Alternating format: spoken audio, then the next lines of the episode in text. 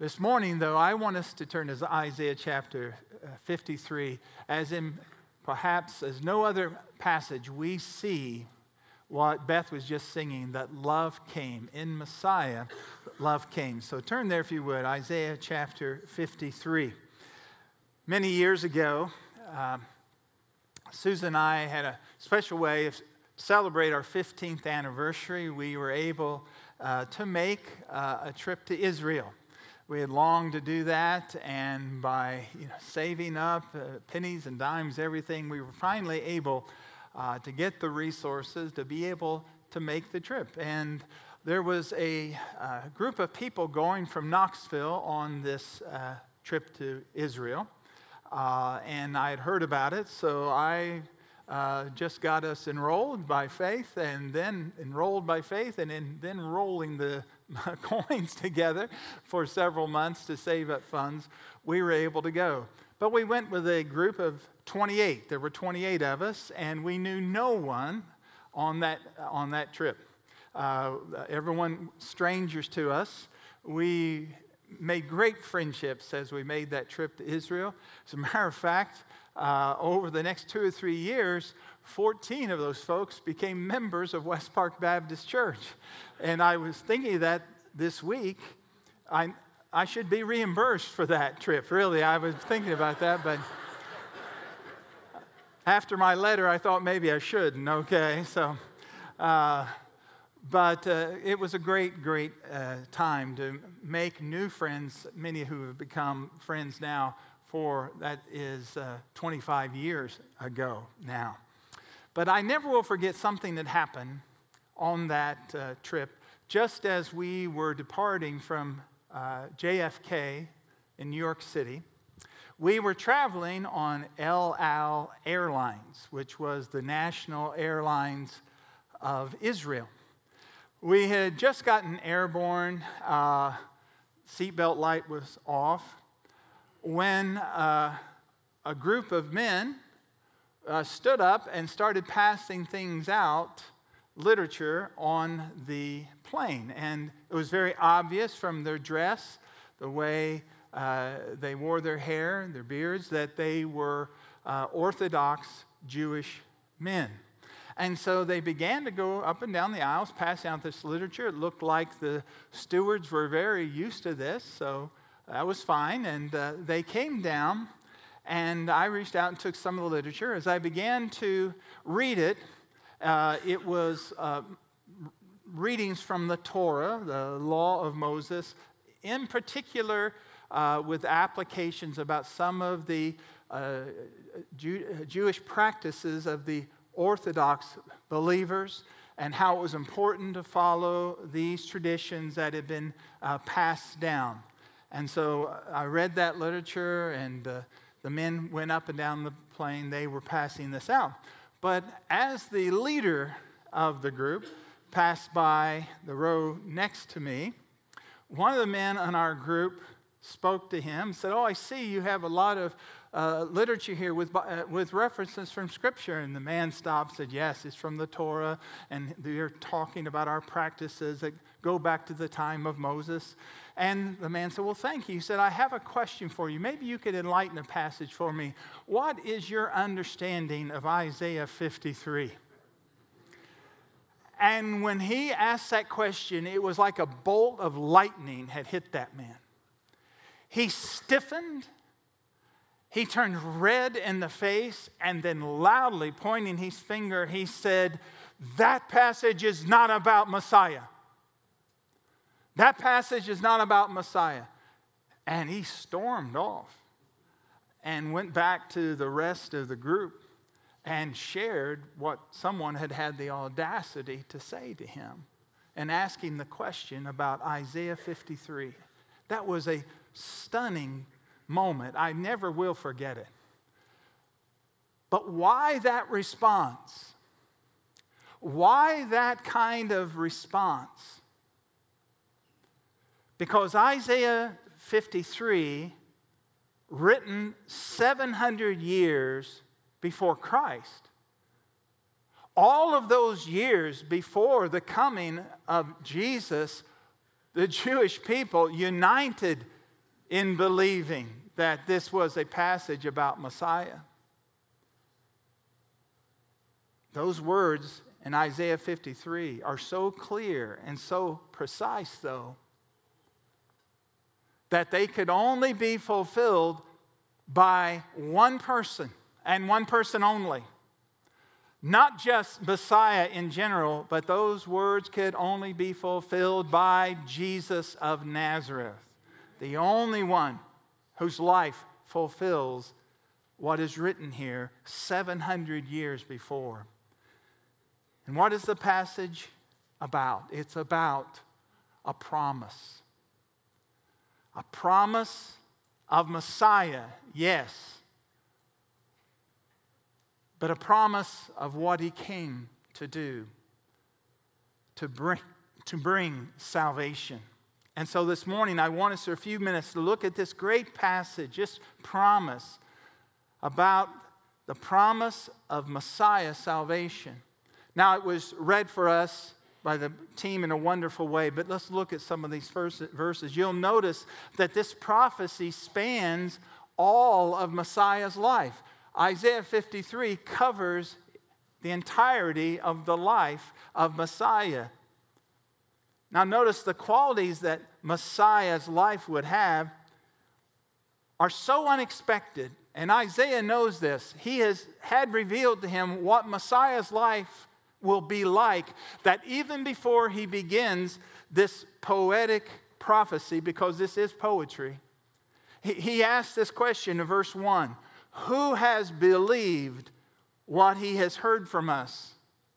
And to whom has the arm of the Lord been revealed? What he means by that is what I'm about to share with you, what is, has been communicated to me that I'm going to share with you who will believe this? Who could imagine what the arm of the Lord has revealed? And you remember that verse, verse 1 is picked up by the Apostle Paul, Romans chapter 10, verse 16. He, pro- he references this verse when he's talking about the glory of the gospel and sharing the gospel. And he says, Who has believed our report? Now, why this question? Why would Isaiah ask such a question? Who could believe such a report? Well, the answer is, I think, probably best summed up in the title of a Christmas song from a few years ago. Maybe some of you remember it. The song says, What a strange way to save the world. Who could believe this? Astounding that this is the way that the Lord will save the world. You see, Messiah, the long awaited one, he would come, but he would come in such an unanticipated manner.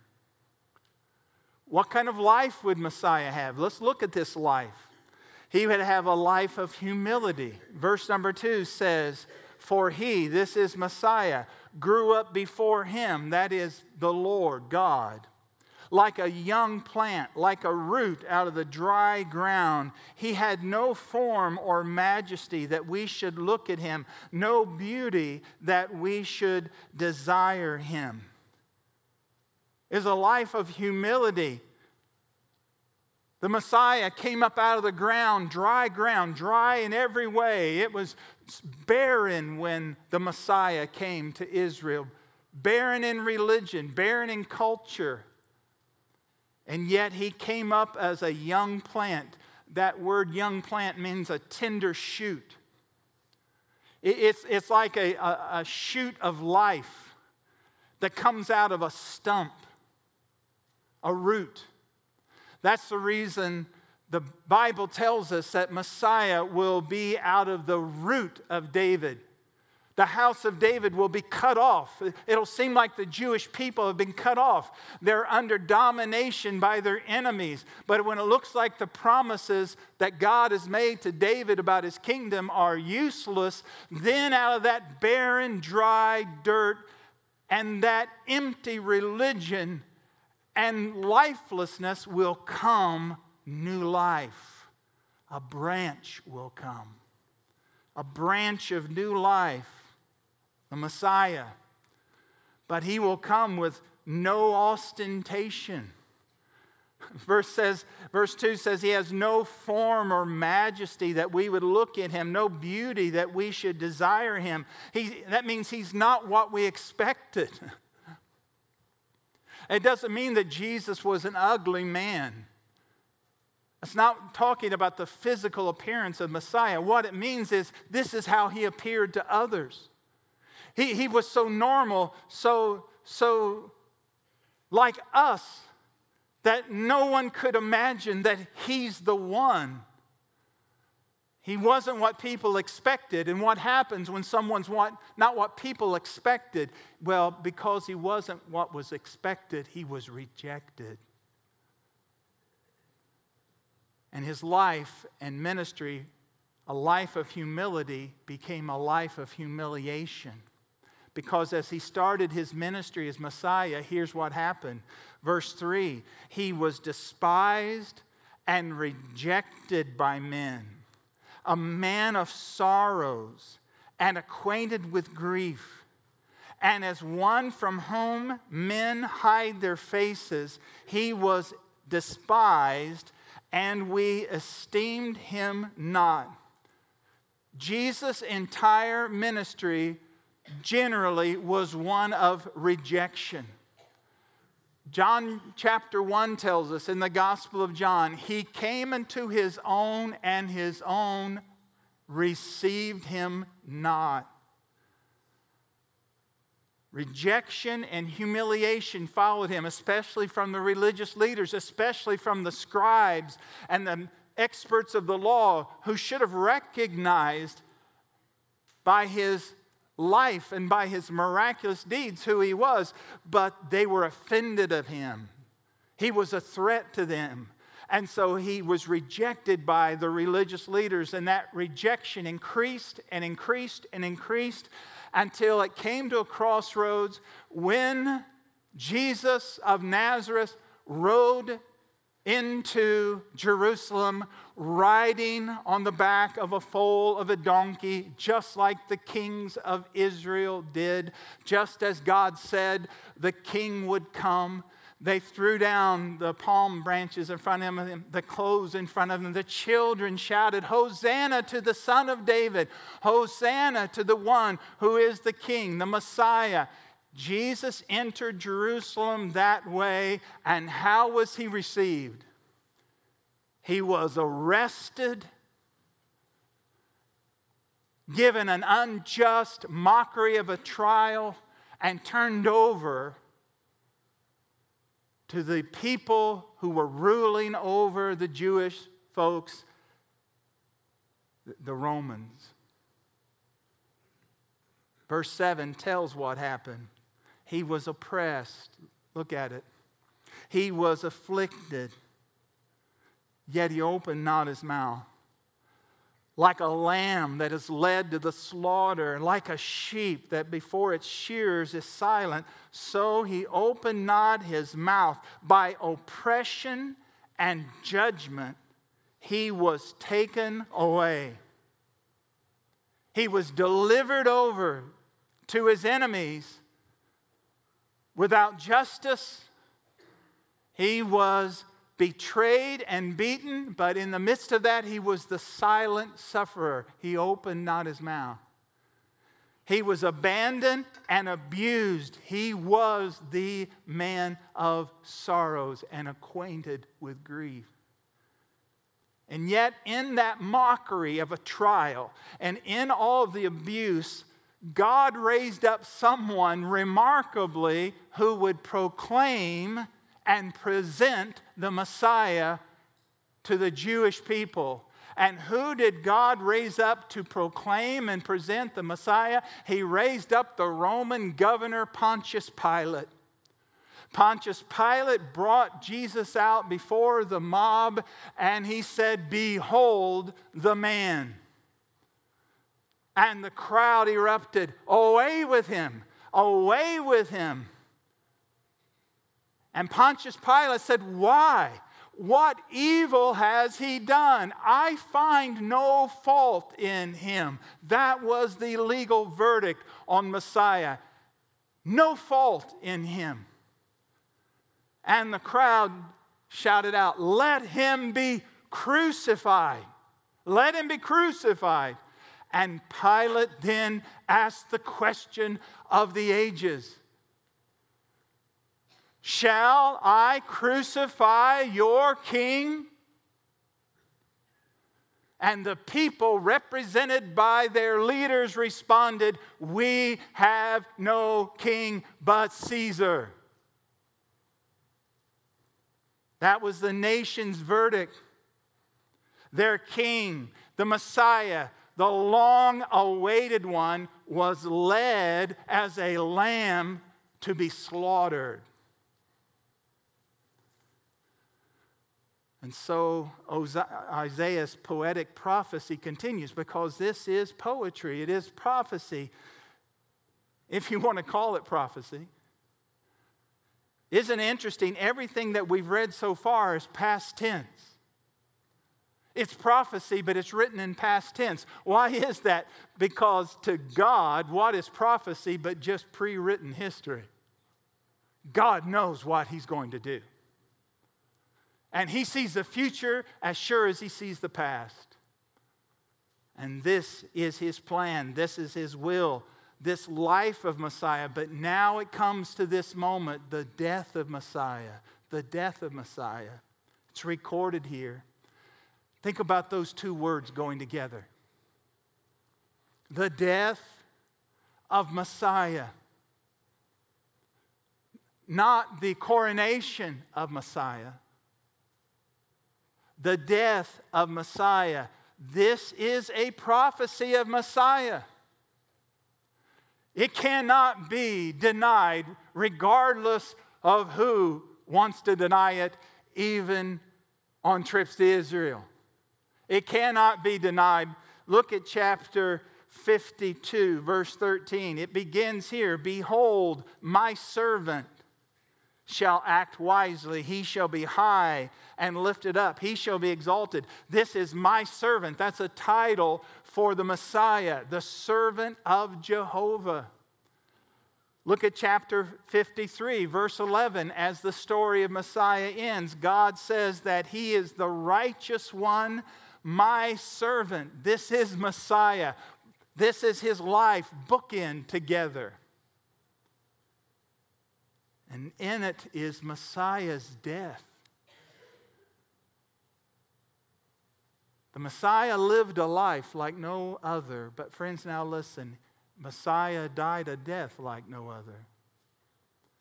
Because his death, in reality, was not his own. It was not because of something he had done. You see, the Messiah went to his death the, the same way he had lived his entire life. His entire life he had lived for others, and here he goes to his death for others.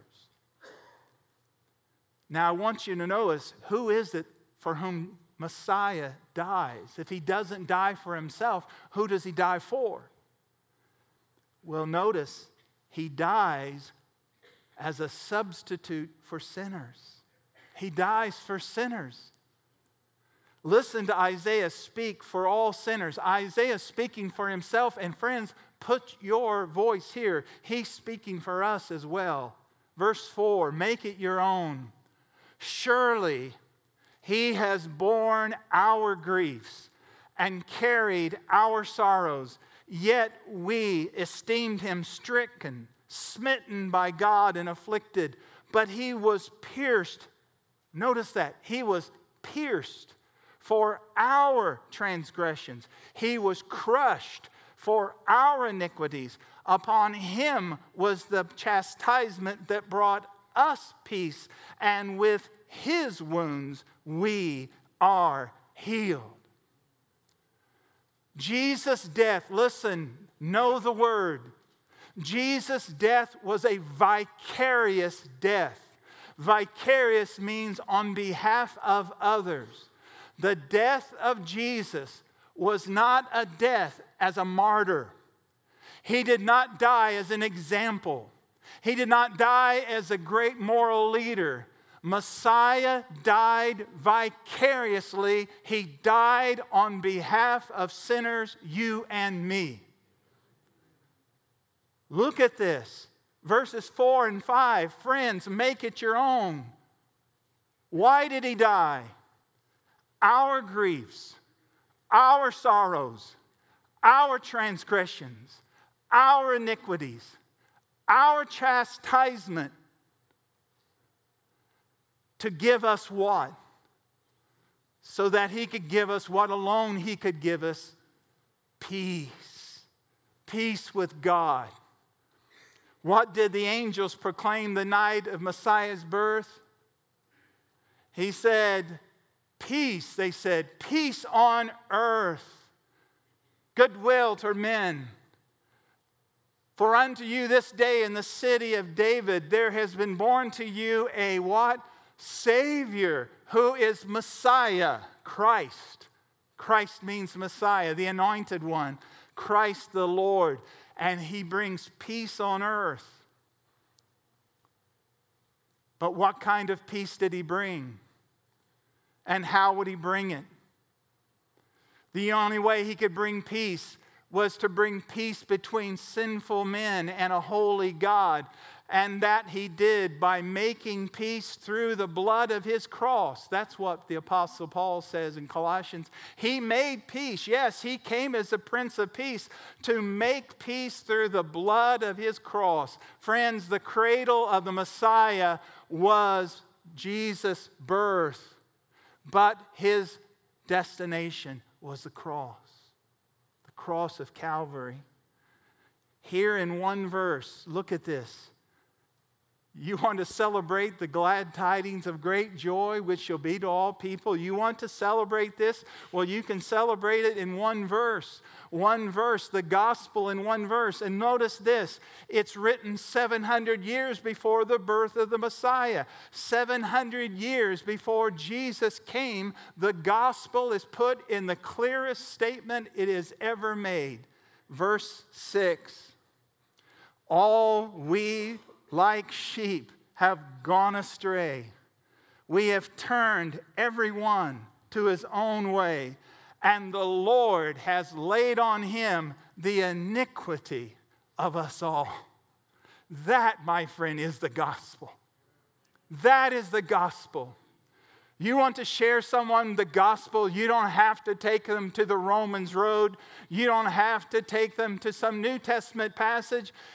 It's wonderful to do that, but you can open the book of Isaiah and say, here's the gospel in one verse. This is it. This is all the gospel. It's the only gospel. Messiah Jesus died as a substitute for sinners. But now, friends, notice this Jesus also, the Messiah, died for someone else. You see, if you think Jesus only died for sinners, you've only begun to even understand the depths of what Jesus did. Because Jesus, yes, the Messiah, died as a substitute for sinners, but Jesus also died as a sacrifice for God. A sacrifice for God, a sacrifice offered to God. Jesus did not just die for sinners, he also died for God. Messiah was murdered by his enemies. They took him by wicked hands and they denied the Lord of glory. Their wicked hands carried out the evil of the ages, deicide, the murder of your own God. But Almighty God, in His sovereignty, even over the most despicable act ever committed, God, in order to show His grace, would take the worst deed ever done by human beings and He would make it the means of His life giving salvation. That's the God we serve. His grace is overwhelming of all sin and his sovereignty so great that he causes the wrath of men to do what? Praise him. Jesus offered himself up to God. Friends, read with me, follow along verses 10 and 11 and stand in awe. You can't understand this, I can't understand it, but read it and stand in awe of our Savior. Verse 10 Yet it was the will of the Lord to crush him. He, God, the Lord, has put him, the Messiah, to grief. When his soul makes an offering for guilt, when Jesus makes himself an offering for guilt, he shall see his offspring. He shall prolong his days. The will of the Lord shall prosper in his hand. Out of the anguish of his soul, he shall see and be satisfied. By his knowledge shall the righteous one, my servant, make many to be accounted righteous, and he shall bear their iniquities. Friends, listen, that is the Holy of Holies.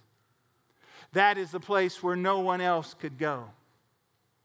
His friends and loved ones could accompany him up to the hill of Calvary, but what he and his father would do behind that dark curtain that settled on top of the world, in that utter darkness, in the Holy of Holies, the loving Father the loving Father, who is also the offended holy God.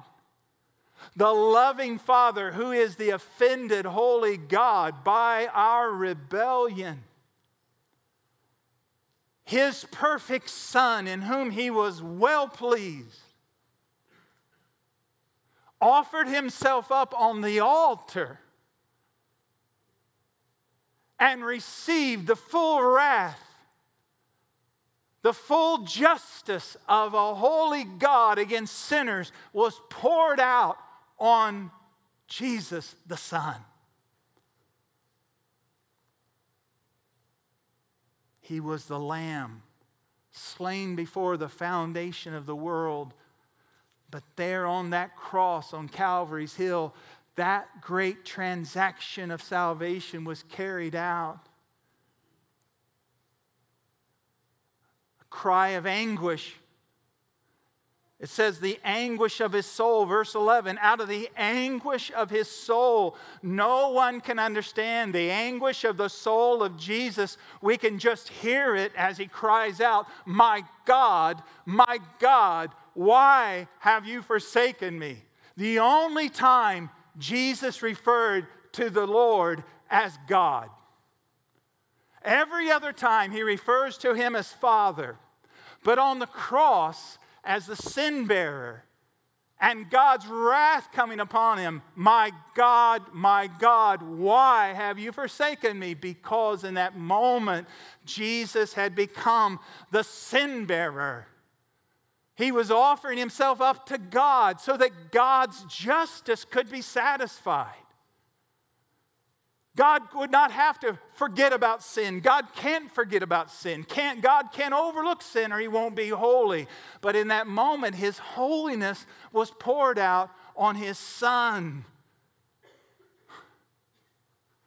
Martin Luther, the great reformer, said, God forsaken by God, who can understand this?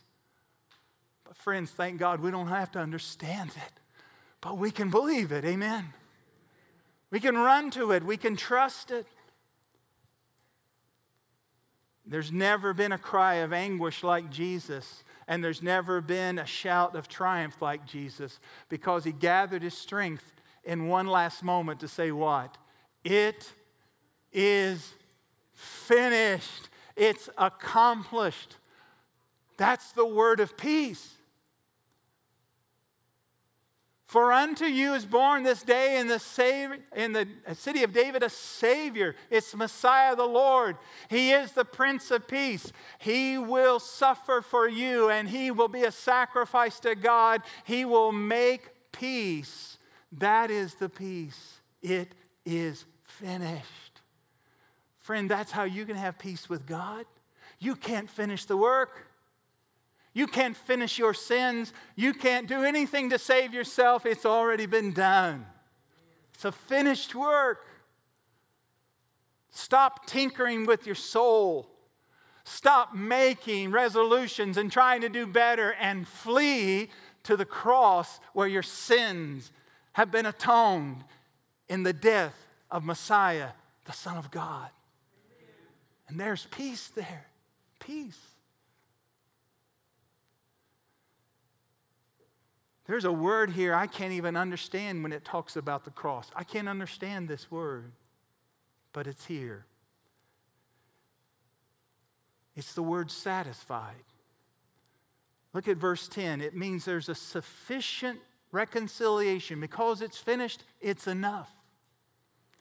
Verse 10 Yet it was the will of the Lord to crush him. He has put him to grief. When his soul makes an offering for guilt, he shall see his offspring. He shall prolong his days. The will of the Lord shall prosper in his hands. Out of the anguish of his soul, he shall see and be. What's the next word? Satisfied. How can someone dying this way be satisfied? How can Jesus possibly, out of the anguish of his soul, be satisfied? Because he could see something. Verse 10 says he will see. Verse 11 says he will see. What was it that Jesus could see? Verse 10 he could see his offspring. The word anguish here, listen carefully, the word anguish here, the anguish of his soul, is a word which is used for childbirth. Out of the anguish of his soul, a new birth would come, a new life, a new family would be born.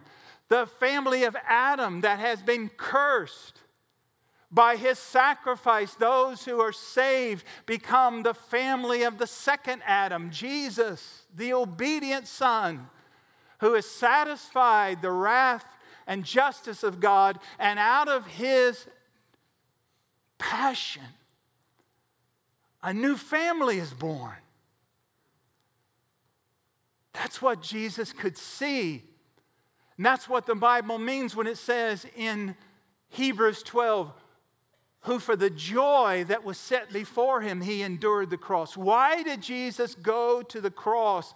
Because there was a joy beyond the agony of a human race of redeemed sinners, made again the family of God, reunited and made one, his offspring regathered. This is what Jesus and the Father could see. The tree of death became the tree of life. What a life, right? What a death. But this is so wonderful. The story of Messiah is not over, right? not by a long shot. It's not over. And just notice this as we close very quickly. The story ends this life of Messiah his birth, his life, his death, but now his exaltation. His exaltation. He went down to the depths of hell, but he comes out to the heights of heaven. Exalted. He would be exalted in his personal resurrection. Do you see the resurrection here? Did you catch it? The resurrection here Verse number nine, he died. He, they made his grave with the wicked and with the rich in his death. Stop there. Who did Jesus die with? He died with the worst, the criminals. And who was he buried? Where was he buried? In the tomb of the most noble and the richest. You see, from the lowest to the highest of humanity, Jesus had them in his death.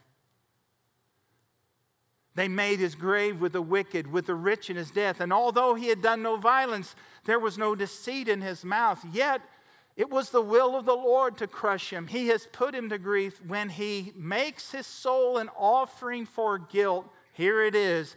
He shall see his offering, offspring. He shall prolong his days. There's the resurrection.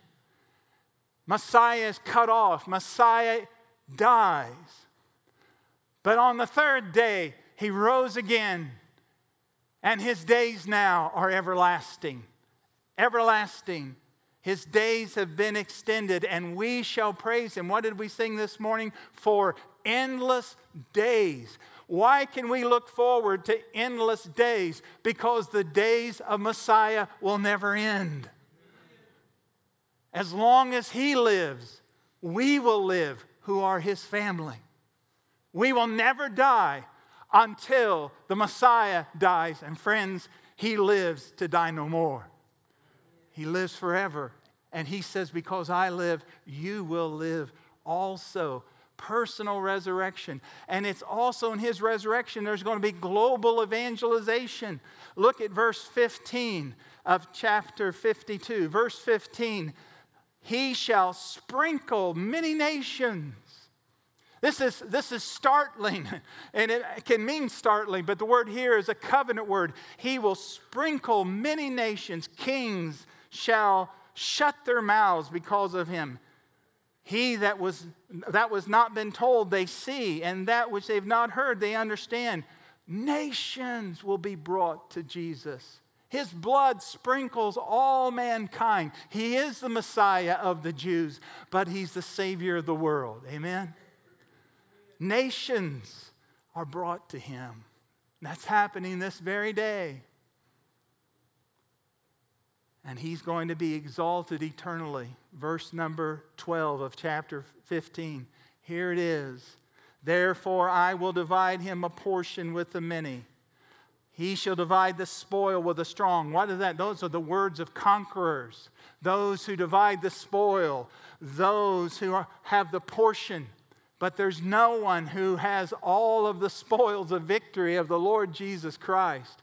He has conquered, He has defeated the foe, He has saved His people, and God has given Him His inheritance. Eternal glory to the Son of God. Why?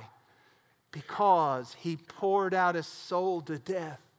He was numbered with the transgressors yet he bore the sin of many and he makes intercessions for transgressors. What is the eternal glory of Jesus? The eternal glory of Jesus are the wounds of Calvary in his body. He's the Lamb who was slain. And to him there's glory, dominion, and power and authority forever and ever and ever. Hallelujah. What a Savior. God's people said, Amen.